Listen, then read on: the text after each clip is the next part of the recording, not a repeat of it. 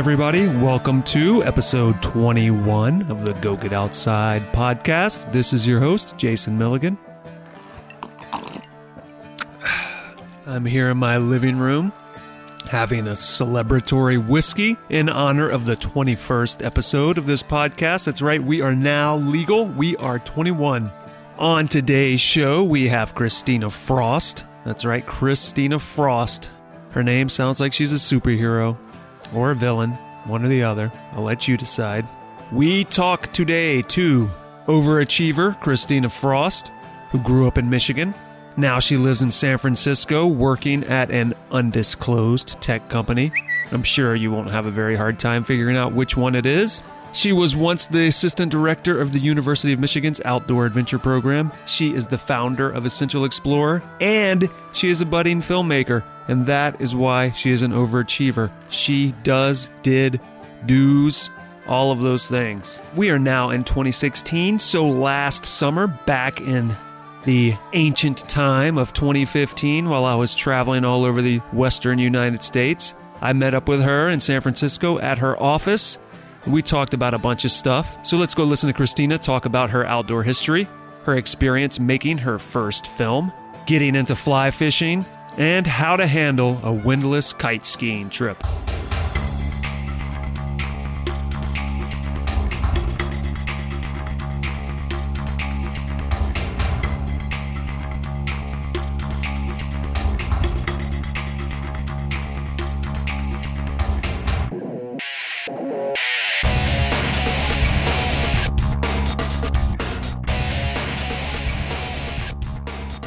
I'm Kristina Frost.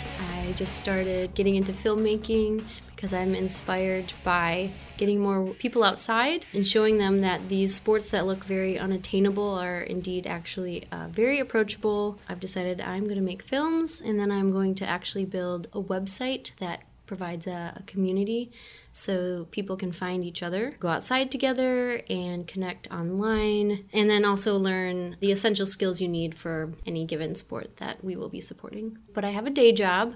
I work as a product designer in a tech company. Uh, the past year has been a culmination of like many light bulbs going on in my head. I'm going to make these films. They're going to inspire people. And instead of watching the film and being like, oh, that was really nice, I wish I could do that, you get the feeling of, fuck yeah, that was awesome. And like, I'm gonna go. I'm gonna go to that website and I'm gonna go sign up for like a fly fishing class because because I can. Because why not? It's right there in front of my face. And so that's kind of that's me. Let's go back a little bit then. So you mentioned fly fishing. I know you're also a hiker. So what kind of outdoor stuff are you into? A lot. So that's the funny thing because I always have a problem because my friends are like, "So you're into camping now?"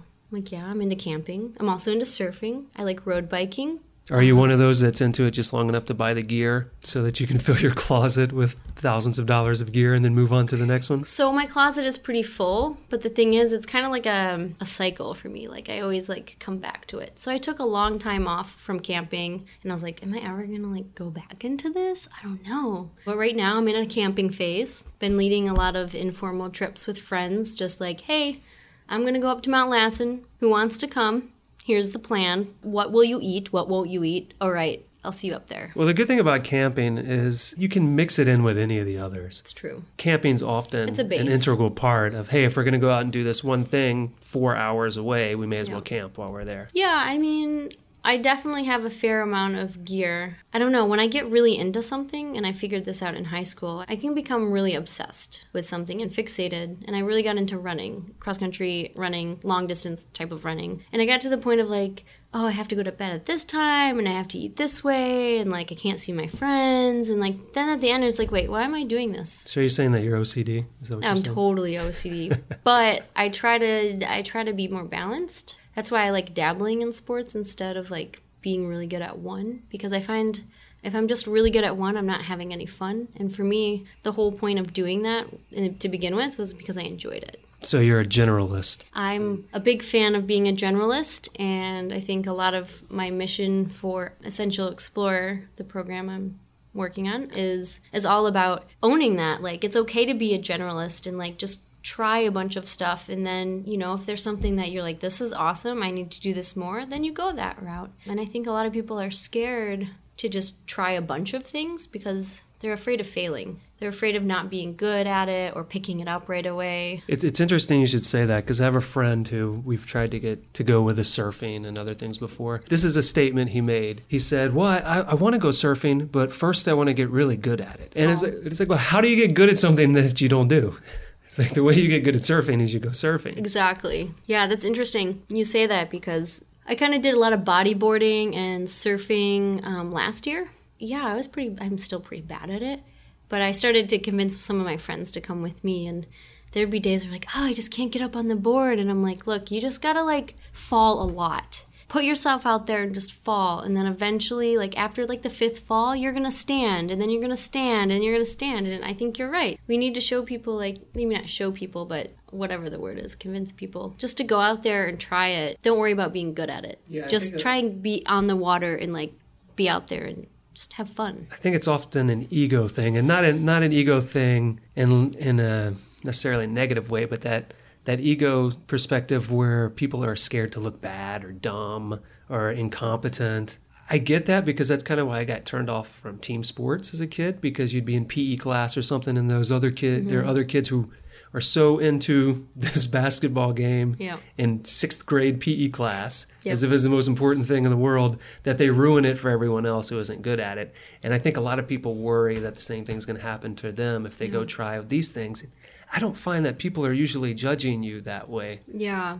I can't really speak per se to the masculine side of things. I've been starting to lead trips with just women only, and it's a big difference. Most women don't have that big of egos, I would say. I mean, we have egos. I mean, I just went go kart racing, and I made sure I was in the top five because I had to represent.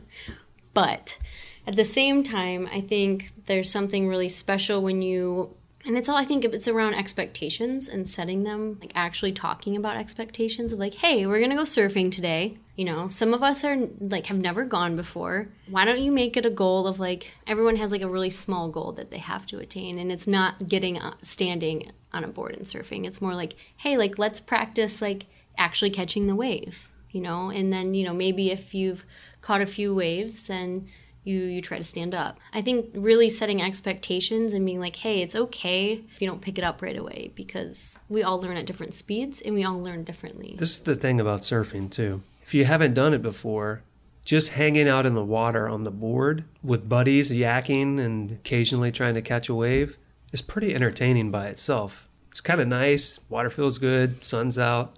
So even if you don't catch anything, you're still probably going to enjoy yourself. I definitely agree with you. Sometimes I just go out in there and out in the water and I don't catch waves because I'm just like I just want to sit here and float and like enjoy a good conversation and Or you might show up and there are no waves. or sometimes there are no waves. It's it's kind of rough in the summer here in Pacifica and San Francisco.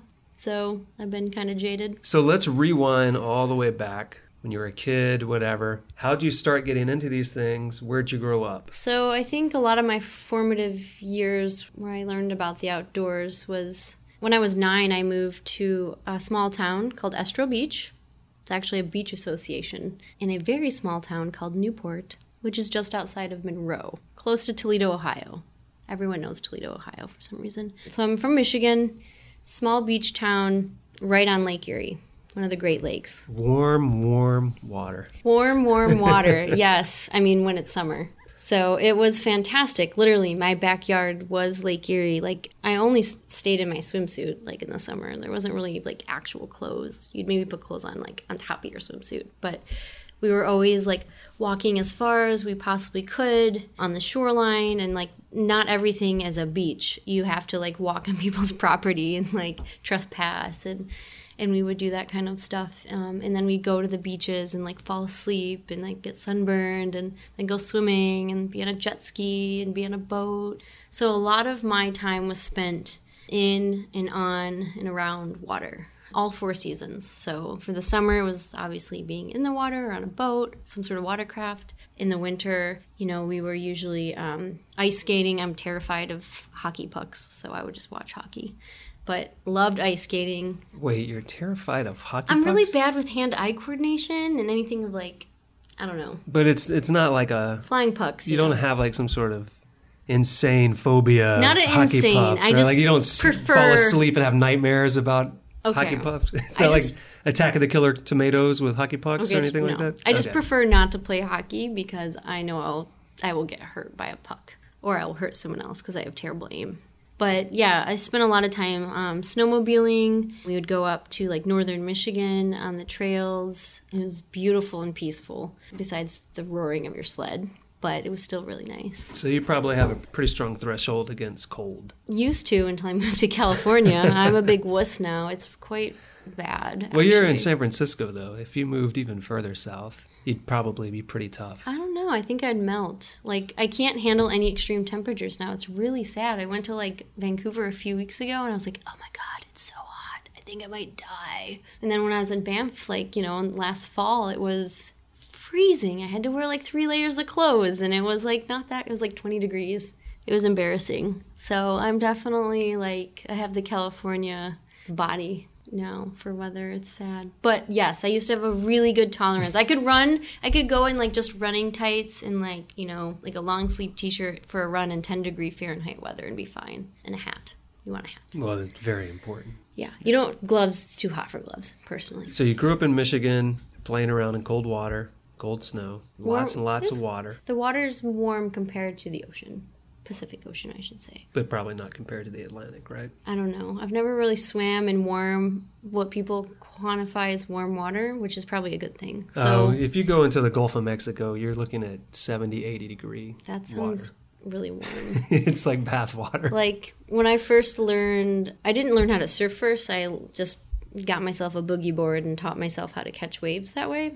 I couldn't afford a wetsuit at the time, and so I just went without a wetsuit here in the Pacific Ocean, and people thought I was insane. But I was like, "This is what are you talking about? This is warm." now, This, is, this is our bath water in Michigan. but now it's it is kind of cold like now. So yes, water, lots of water, heat, So cold. when did you leave Michigan? I left Michigan in June 2010. I moved. Oh, so you you were there most of your life. I was born and raised in Michigan. My family's from Michigan. Most of my family are in, are in the same place. Not many of my family members have a college education. There's just a handful of us. So while I had that exposure to being near, you know, one of the Great Lakes and being outside, I never really learned anything about non motorized sports and hiking and backpacking and stuff like that until college. None of my family was like, let's go for a hike. You know, that wasn't a thing until my, my aunt married my uncle. And he was really into um, multi day canoe trips and like hiking and volunteering at the nature center to like help injured animals. And I was like, oh, this is kind of cool. And I was probably about 17 at the time. And I was like, can I go on your canoe trip sometime? And he's like, You'll never survive. And I was like, Challenge accepted. And so, And clearly you survived. oh, well, I didn't get to go on that trip actually. But I was like, I'm going to show this man that I I can handle his trips. In college, I signed up for a 3-week field sketching class. We had to like actually sketch like and paint the landscape we saw and animals. We we did that through going on backpacking trips and canoe trips and and doing like trail work for the National Park Service down in Big Bend National Park in Texas. That was really a, a big pivot point for me. I had never been backpacking for one. It was absolutely miserable because like you know when you're in college you can't afford nice things, and so I had. I'm a size small woman's backpacking frame, and I was using a men's external extra large backpack. Oh, it was an external frame pack. And it was extra large. It was so big and did not fit me. Probably really heavy. It was very heavy. We had to carry all of our water as well. So that was, I think, six liters of water each person plus everything we had. Yeah, we didn't we didn't do so well. We didn't pack enough food. That was not my fault. That was my professor's fault. But you survived. I survived. And the thing that like I remember the most was we didn't sleep in a tent. And that was the first time I'd ever slept outside, not in a tent. I was terrified because of scorpions. And I just remember I was like, I have never seen this many stars before. This is what the night sky is supposed to look like. This is amazing. And I remember I saw five shooting stars that night. And I'm like, this happens every night. This this is a thing. Like people need to see this. well, especially now with satellites. You see shooting stars. They were real constantly. shooting stars. They were not. We could tell satellites versus. Oh yeah, yeah. stars. There are definitely lots of shooting stars also, but then also Do when they- you add the satellites Yeah. in, it's just nonstop things Yeah. flying through the sky. So I had that that moment of like, wow, if I had the right gear, this wouldn't be miserable, and I, I think I like this. And then we did the same thing. We had a canoe trip and it rained the whole time and it was completely miserable. But we made the best of it. Yeah, so that three week class just really changed my life. And I had met someone at a leadership seminar right before school ended that summer. And he's like, Yeah, I'm going to work at Outdoor Adventures. It's the program at University of Michigan. It's amazing. And so I remembered after my three week trip in Texas, I'm like, huh, I need I need to work at Outdoor Adventures. I think I want to work there. I had obviously no skills you know, they interviewed me. They gave me a job as HR. so basically, I just like onboarded people and made sure their paperwork was filled out. But eventually, what you could do there was be a part of their trip leader training program. Every Thursday night, you would have a skills class. It was either soft skills or hard skills. And so you talk about like how to deal like with groups or how to operate a, a backpacking stove um, or like how to read a map and compass. So, how did they break down what was a hard skill and what was a soft skill? So, a hard skill is anything that you're interacting with objects. So, you have to read the map and deal with the compass, or you have to build a fire, or you have to like learn how to allocate enough food for your group. So that's all hard skills. Soft skills is all about interpersonal skills, like if you're having conflict in your group between, you know, a few people or like trying to like, you know, make decisions if someone's injured, like what do you do? How do you have a conversation with someone who's feeling sad? That's like the psychology of things. So one was kind of more the physical, the knowledge of the physical aspects, and the other was the emotional and psychological aspects. Okay, yeah. that makes mm-hmm. sense. Did that for a semester, and then we had kind of like a capstone trip where all of the trip leaders who qualified would go out and test their put their skills to the test man, it was really cold because it was like zero degrees. It was like a mix. It was like if it wasn't raining, it was snowing, and if it wasn't snowing, it was raining. It was like one of those weekends. but yeah, we had to sit like under a tarp and like talk about all this stuff and like prove Did you have skills. to talk about your feelings and play drums and things like that? No, no, no drums. Maybe a little bit of feelings. I just remember like I was so cold and miserable, and I was like, I have two choices, Kristina. You have two choices right now. You can be pouty and cold or you can make the best of this situation and like run around and get warm and like just deal with it. I've had that exact same moment on a six day backpacking trip a few years back in Canada where we were hit with nonstop rain. We were wet for days straight. And I had to have that same click moment, which was you can either accept all of this and find a way to enjoy it, yep. or you can make it worse yep. by wallowing in it. Yep. And it made a huge difference. It does, especially when you're a, a, trip leader. Actually, my first trip I led was awful. If you think about like everything that went wrong, did um, everybody live? Everyone lived. A deer well, that's almost good. that's a success. Almost did not. Almost is fine. Almost doesn't count as long it as they survive. Close. We we one of the vans crashed into a snowbank because a of a deer was like racing us essentially. yeah, it was pretty bad. Um, but that was only one out of many things. Like we wanted to go kite skiing. So I had this grand idea. I'm like, let's go kite skiing. We haven't led a kite skiing trip here at Outdoor Adventures. Had you done kite skiing no. before? No, never done kite Did skiing. Did you have any idea how to do kite skiing? No, I'd even I've never even been on skis before. well, it's funny because I oh, so I remember I think it was like maybe that week or like within that month I had to teach I had to to learn and then teach people how to cross country ski, and I had no clue what I, I never even like held a cross country ski, let alone put them on my feet. That's probably a pretty good way though, because I find personally the, a way to get really good at something is to show other people how to do it. It's true. If you can teach something, that's really it really helps you. It's just unfortunate if what you're teaching is incorrect. Yeah.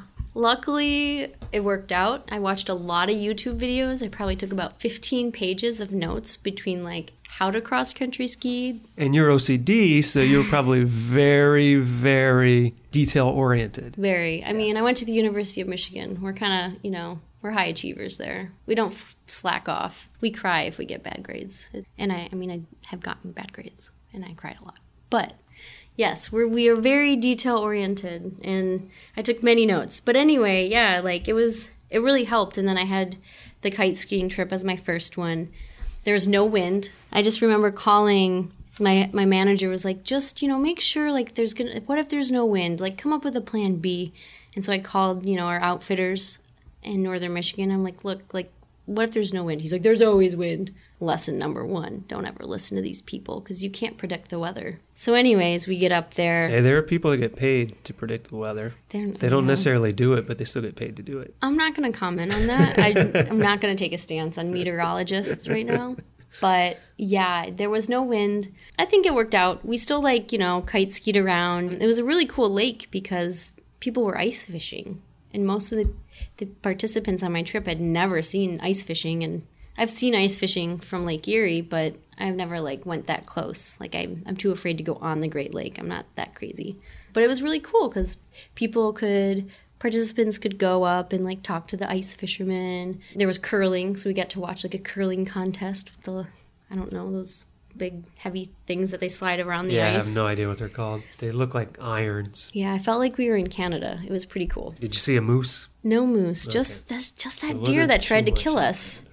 But yeah, there, everything went wrong. But um, so there's no wind, and then they did tell me about these ice caves. We just did. We kind of like did everything very impromptu, and we just had a positive attitude. And thank God we had that positive attitude because you know we were leading like ten people, and if we were like in a bad mood, then their mood would also be bad. And it just takes one person to be negative to bring down the whole group. Yep. And so, um, despite everything going wrong, I'm not going to go into it because that's like a three hour story. We all had a really good time. Some of us, it was so cold, it was negative 15 Fahrenheit. We thought that we could get the fire going and it'd be warm enough, but we never got the fire really roaring. fire. My fire building skills are not, they weren't that good back then. They're better now. It was very cold.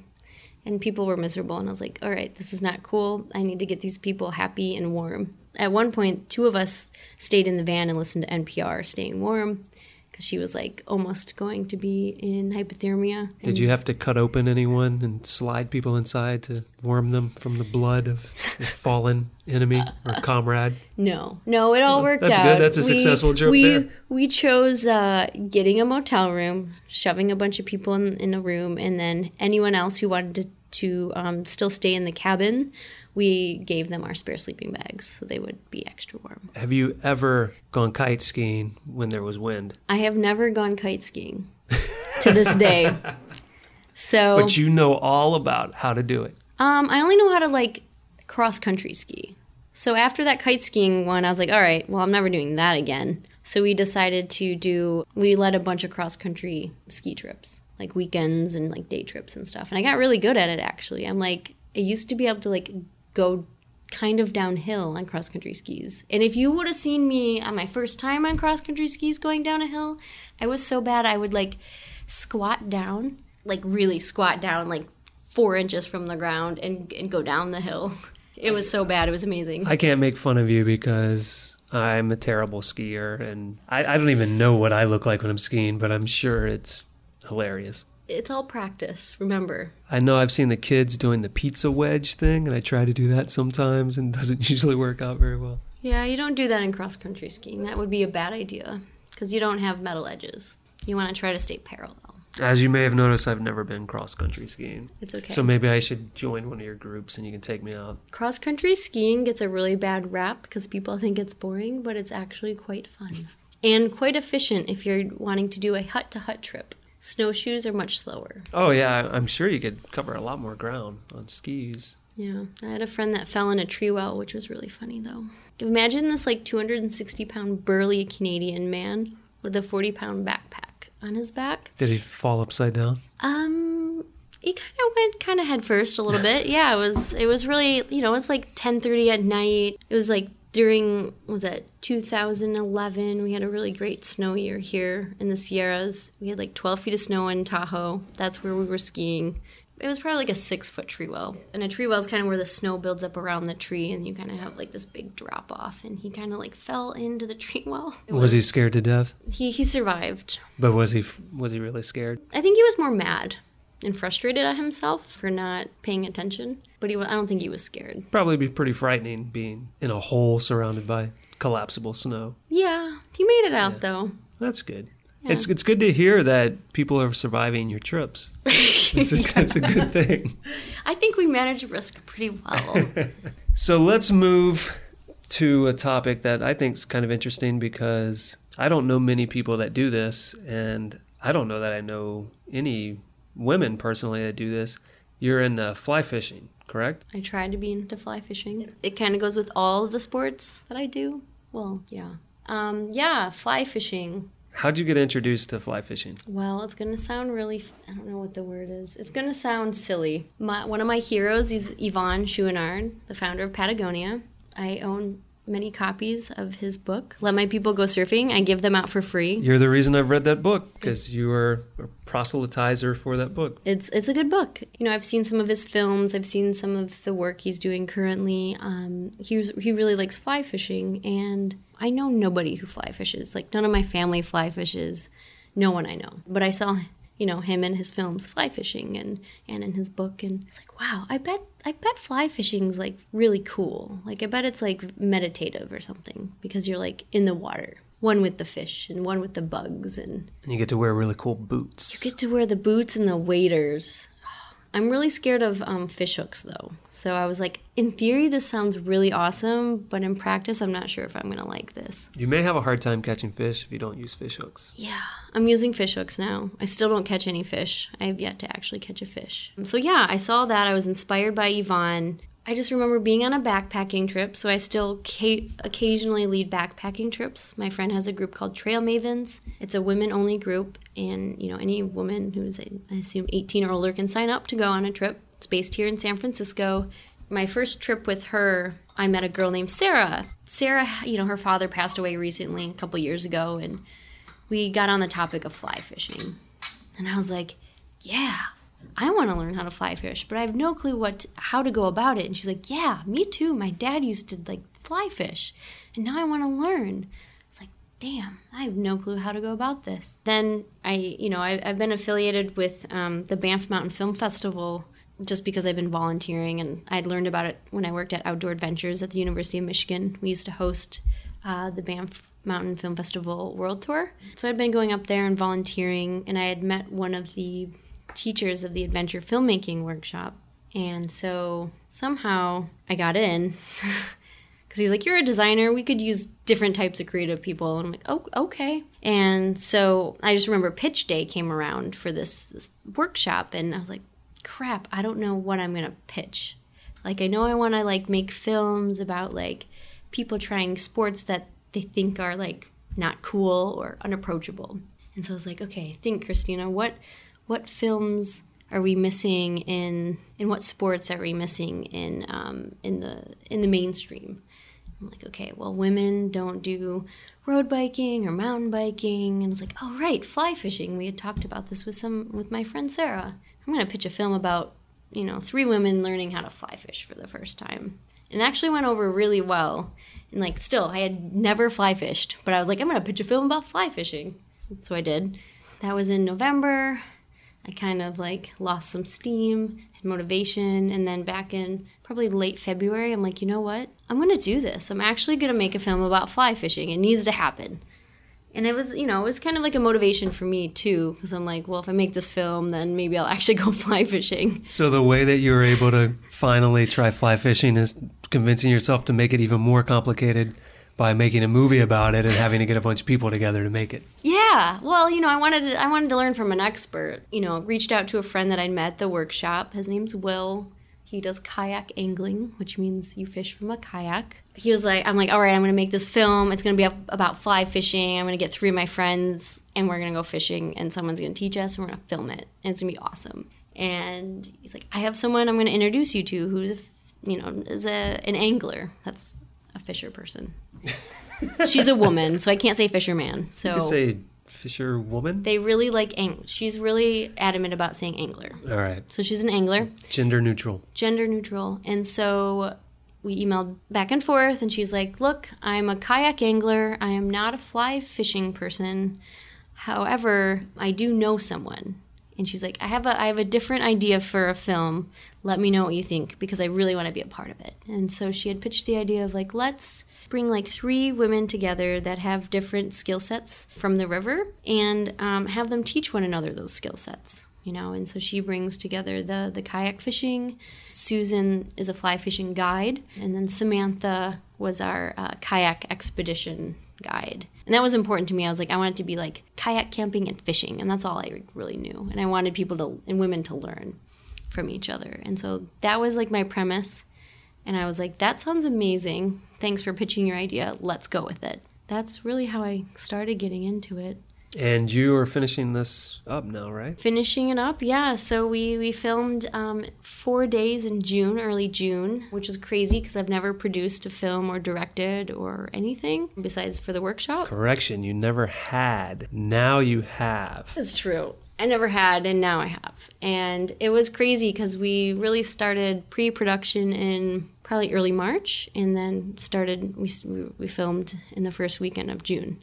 And so that's like, what, maybe three months at the most? Yeah, it is currently late July. When this goes live, it'll be later this year. Yeah. But at, at the time we were recording this, it is late July. It is actually what, like a day or two away from being August. Yep, it's uh, Ju- July 30th. Yeah, and so um, it went really well. We had, you know, people were concerned that we wouldn't have enough footage in f- four days of filming, but we actually have too much footage where we can't use a lot of it. But the good news is we want to repurpose it. We're going to be building out a website um, for all sports. We're starting obviously with fly fishing, but there'll be lots of components of little like tidbit lessons about how to hold your fly rod and like the basics of casting. But we are also making kind of like a what, the, what we call a hero film. So a film that's like really um, inspiring and uplifting. And so that's the film that we're really working hard on right now to kind of showcase like these women getting out there, having fun, opening their, themselves up to new experiences, and also sharing their expertise with one another. Well, did you find that fly fishing ended up being what you romanticized it to be, or do you still not know? Yes. In May, I actually had my first time fly fishing. So, right before the film, I had the opportunity to go up to Oregon. I'm part of this Fly Fisher Girls Facebook group. It's really cool because it's just women in fly fishing at all levels. And I was like, "Hey, I'm coming up for a conference in Portland. I want to go fishing or I want to meet I want to meet some women. I just want to talk to you guys, you ladies." And this one woman reached out on Facebook and was like, "I'll take you fishing. Let's go fishing." And so, like, how can you say no to someone who's going to teach you how to fly fish, who's a professional guide? And so I went out, and it most certainly is a fair amount of what I what I thought. It's a very romanticized sport. So when I went fly fishing, I was very stressed out. I was just trying to launch this company. I was found out my grandma was sick back in Michigan, and I did not get a lot of sleep. I really like sleep. And so going in and like learning something for the very first time with like all those stressors was like oh my gosh i was in a very bad mood the first like couple hours very tired. And it was windy. My fish hook would get stuck in things. One thing that is a little less glamorous is as a beginner you tangle your line a lot. You have to learn patience. There's a lot of patience in fly fishing. And that was the one thing i i knew there was some patience to it but i didn't realize how much. Because you could like put your your fly on your line and you're like okay it's a red fly. Put it on there fish don't want it you're like all right i'm going to try my purple fly oh, fish don't want that so it's like a lot of like guesswork looking at the bugs that are like swimming around untangling your fly and then once i got in the groove though the wind died down we found a new spot i just remember all of a sudden it clicked i was standing in the river in my waders it's like really powerful. Like you can get knocked over by this river. So you have to like at least pay attention somewhat and have a, a, good stance. And so I'm standing there and all of a sudden like I don't have to think about my casting. I'm just doing it. And it's kind of like it's like if you do yoga or some sort of meditative sport, um, meditation or like maybe run or bike. I got in that groove. It was just like I just it clicked. I was in that groove and I was going and then all of a sudden I could hear the crickets and I could hear the birds and I could feel the sun on my face and I was just looking at this giant rock wall. And like that was my life at that moment and nothing else existed. And I was like, this is powerful. To be able to melt all my worries away, this is really amazing and I not only want it for myself, but I want other people to experience this and realize that fly fishing isn't it's not a sport for old dudes, it's a sport for everyone. like everyone who's willing to get out there and, and try it. And now I understand why people do it. I haven't caught a fish, but when we were filming, when we were filming for the fly fishing film, you know, one of the girls, Samantha, is like absolutely terrified of fish. She's our kayak expedition guide. She's like, I'm not going to touch that fish. When I catch a fish, I'm not touching it.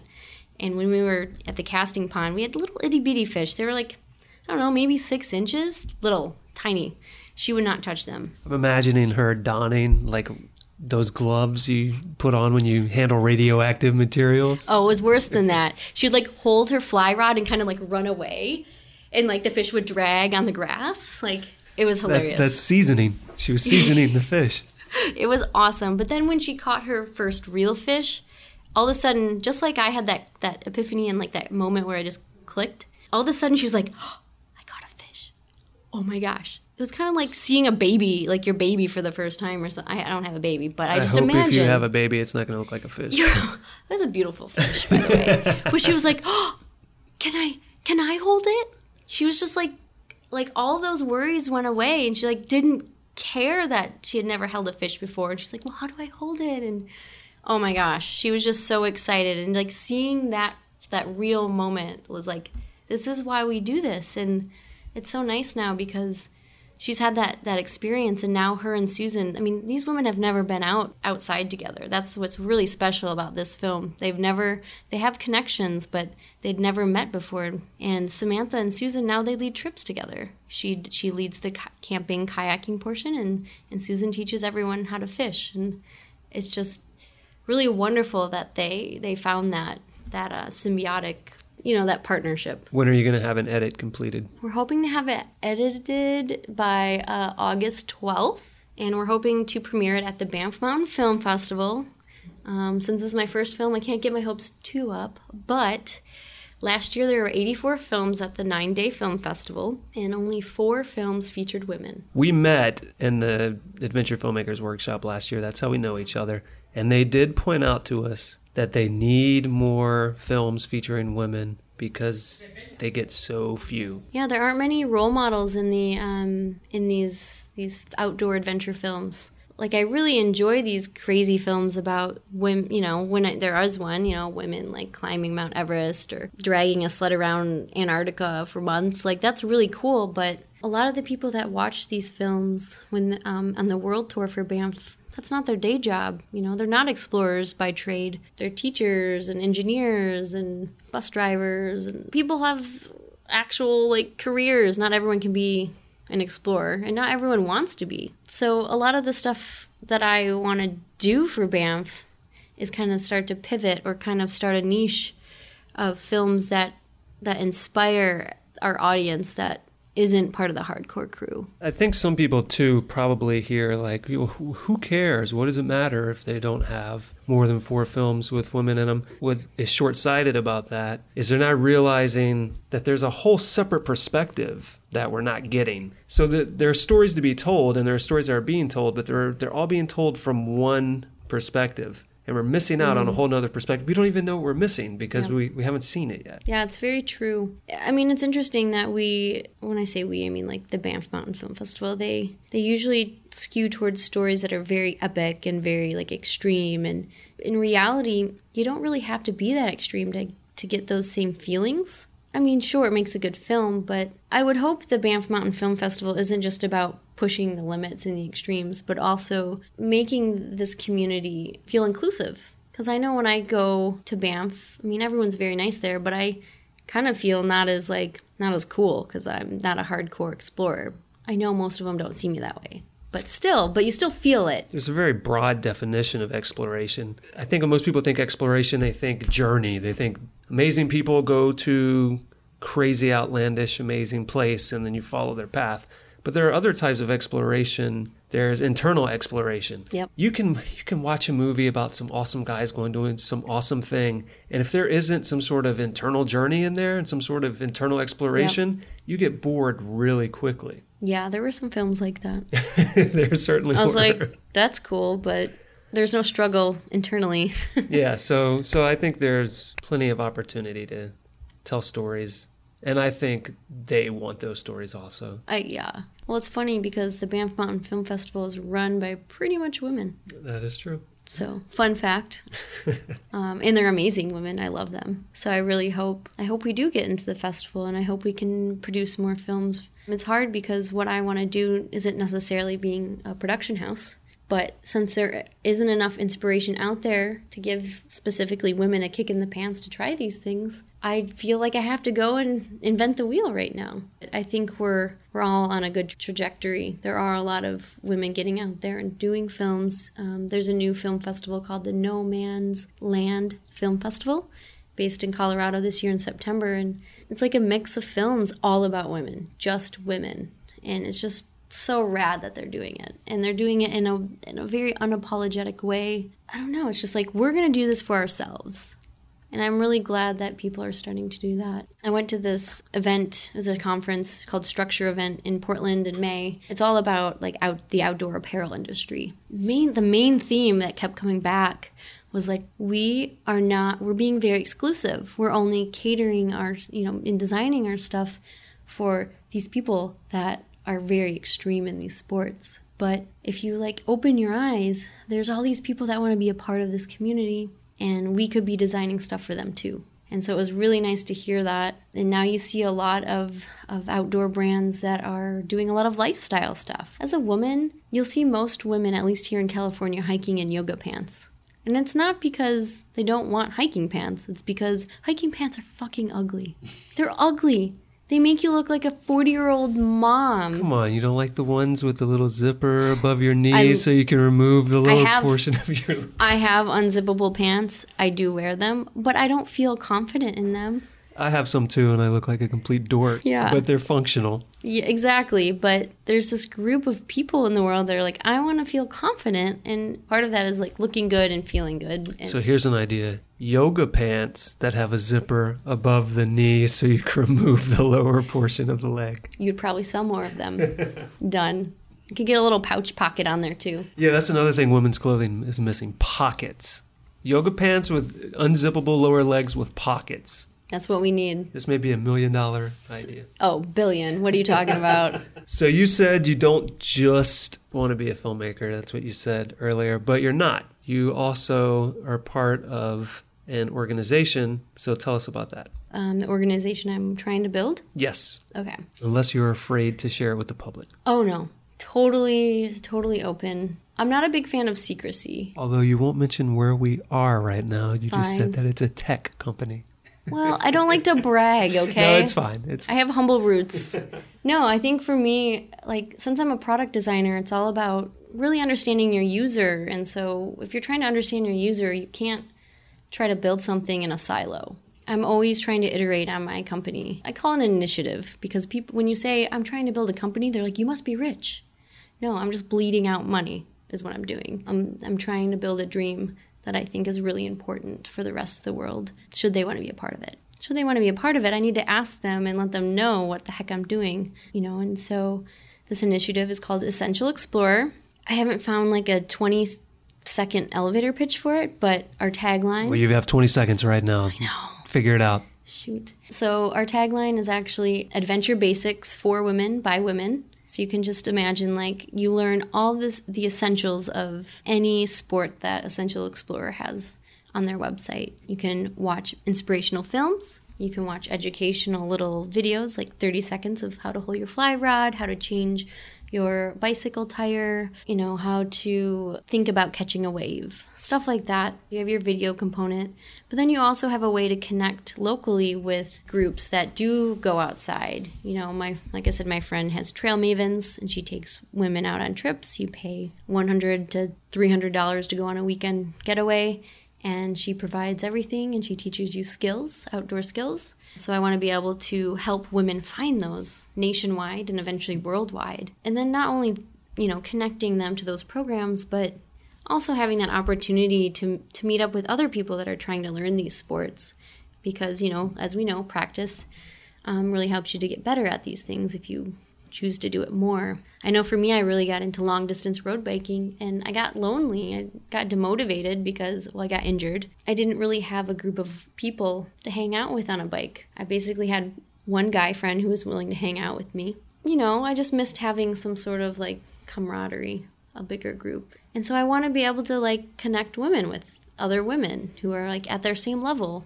Like there are a lot of biking clubs out here in San Francisco. Biking's a big thing, but I don't want my life to be biking, but I really enjoy going for a 60 mile ride or an 80 mile ride. Maybe I'm I'm special. There's just something great about about doing that and I'd like to share that more with other women and and I know other women want to do it. They just they're they're scared or they don't know anyone. You know, there's a lot of people that go out and do Soul Cycle, which is like an indoor cycling class, and I'm just like, "Oh, you guys could be on a bike and learning so many skills besides exercise. You could be like learning how to like handle your bike and balance and like learning how to like eat your like Clif Bar while riding your bike. Like it's it's hard if you're not used to a tiny little like road bike. Learning traffic laws, like it's it's really different. And then the sights you see. I mean, wildlife and the ocean and all that. So I just wanted to provide the opportunity for for women to connect with other women who want to learn these things. It's just that's what I'm doing. Hopefully, we'll work with brands and you know work with local outfitters uh, to do day events too. So you can imagine like a free day of learning how to fly fish or a day hike, um, or maybe we do like a let's get together and have like a camp stove potluck where we all learn how to like cook on a camp stove. So I'm sure there are people who want to get involved in this. How do they contact you? Is there a website they should go to? How how can they get involved with this organization you're building? Yeah. So right now we're looking for guides, outdoor educators, outfitters, brands, and also participants, you know, the the enthusiasts that want to learn these things. You can visit our website at essentialexplorer.com. We also have a pretty active Facebook page, just facebook.com forward slash essential explorer. You know, we're always posting stuff. You can also email me info at essentialexplorer.com. But I'm always looking for people to to be a part of this. You know, it's not this isn't this isn't for me, it's for everyone. It's really important to to work together because I feel like we're all so siloed. We all want to get pe- more people outside. But we need to work together. And luckily, I have the skill set of mass scale working in software design. So um, I want to bring everyone together. All right, that's probably a good place to wrap this up. So you've mentioned your website. Is are there any other places people should go to keep up with you, keep up with what you're doing, find out about your film when it's ready? Just check the Facebook, check the um, the web page essentialexplorer.com. We're actually going through a whole rebranding, which is really exciting, um, and we'll start to post a lot more about the film on there. We haven't been posting much just because we've been in production for the film, but now we're we're also on oh we're also on Instagram. We like Instagram. It's uh just Essential Explorer, one word. Well, I think that wraps us up. Cool. All right. Thanks, thanks. for having me. Look at that, almost an hour.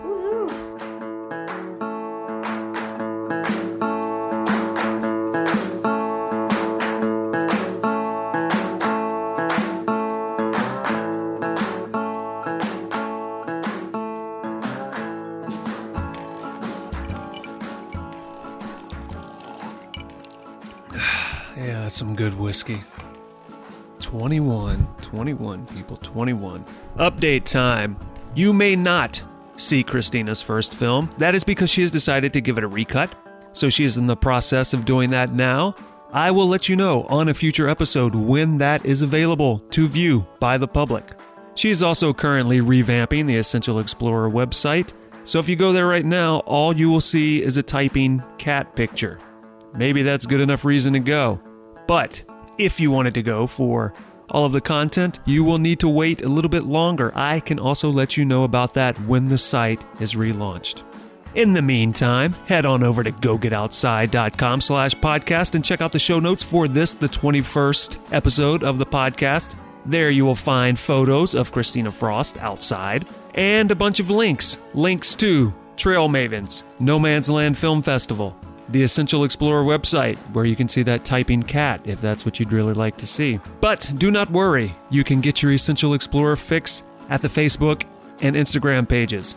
There will also be a link to Yvon Chouinard's Let My People Go Surfing book that Kristina wants everyone on earth to read. You don't want to let her down, do you? Go read that book. Go buy that book. If you know her, she'll probably give you a free copy. She apparently buys lots and lots and lots of copies of that book. Yvon Chouinard, you owe her. Want to get in touch with the show? Want to go have a celebratory whiskey with me somewhere? I know how you can make that happen. You can contact us go at butcherbirdstudios.com. I do personally respond to every single email that I receive. Today, I found a message in my spam folder and had almost deleted it. So, if you have emailed the show and not heard back from me in a timely manner, send it again. It may have gone into my spam filter. I promise you. If you email me, I will respond. But hey, you don't have to email us. You could call us. You could use a telephone machine, one of mankind's favorite devices. And how can you call us? Well, you can lift that telephone machine and use your finger and press these buttons 818 925 0106. That's not going to reach me. That's not going to reach the rest of Butcherbird Studios, but what it will reach is the Go Get Outside Google voicemail. You'll have a whole three minutes to say whatever the hell you want. Maybe you just want to call us and let us listen to you drink different alcohols. That's cool. You could do that. And everybody knows what time it is now. It's the time where I beg you, plead with you, go to iTunes, Stitcher, whatever you use to consume this podcast. Subscribe, rate, review. I have a random question for all you listeners out there. For those of you who, like me, subscribe to Rock and Ice Magazine, which, by the way, if you don't know what Rock and Ice Magazine is, I would say it is the best rock climbing magazine there is, but maybe there's a better one out there who wants to sponsor the show, so I'll just say it's a fantastic rock climbing magazine. Anyone else out there who's a subscriber to Rock and Ice Magazine, send me an email, go at butcherbirdstudios.com. Let me know if you experience the same thing I do. It is rare that I receive an issue in the mail that has not been destroyed. Today, my issue came in, it's in better shape than usual, but it's it's wet. Sure, it's been raining, but it is way more wet than I expect it to be. Usually it comes in and half the cover's ripped off, or maybe a corner looks like it's been eaten by a dog. I don't know what happens to my Rock and Ice magazine that doesn't happen to my other magazines. But something happens to that magazine in the mail. I want to know if anyone else is experiencing that. Go at butcherbirdstudios.com. Let me know. These are the important issues that will be covered by this podcast. Next week, the very last episode of the first season. That's right. Next week will be the final episode of the season. And who will be on that episode?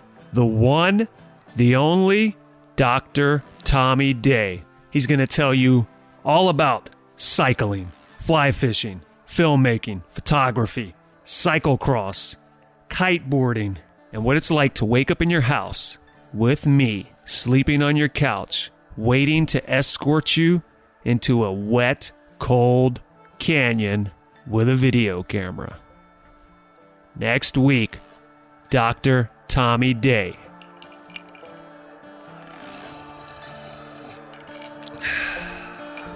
See you then.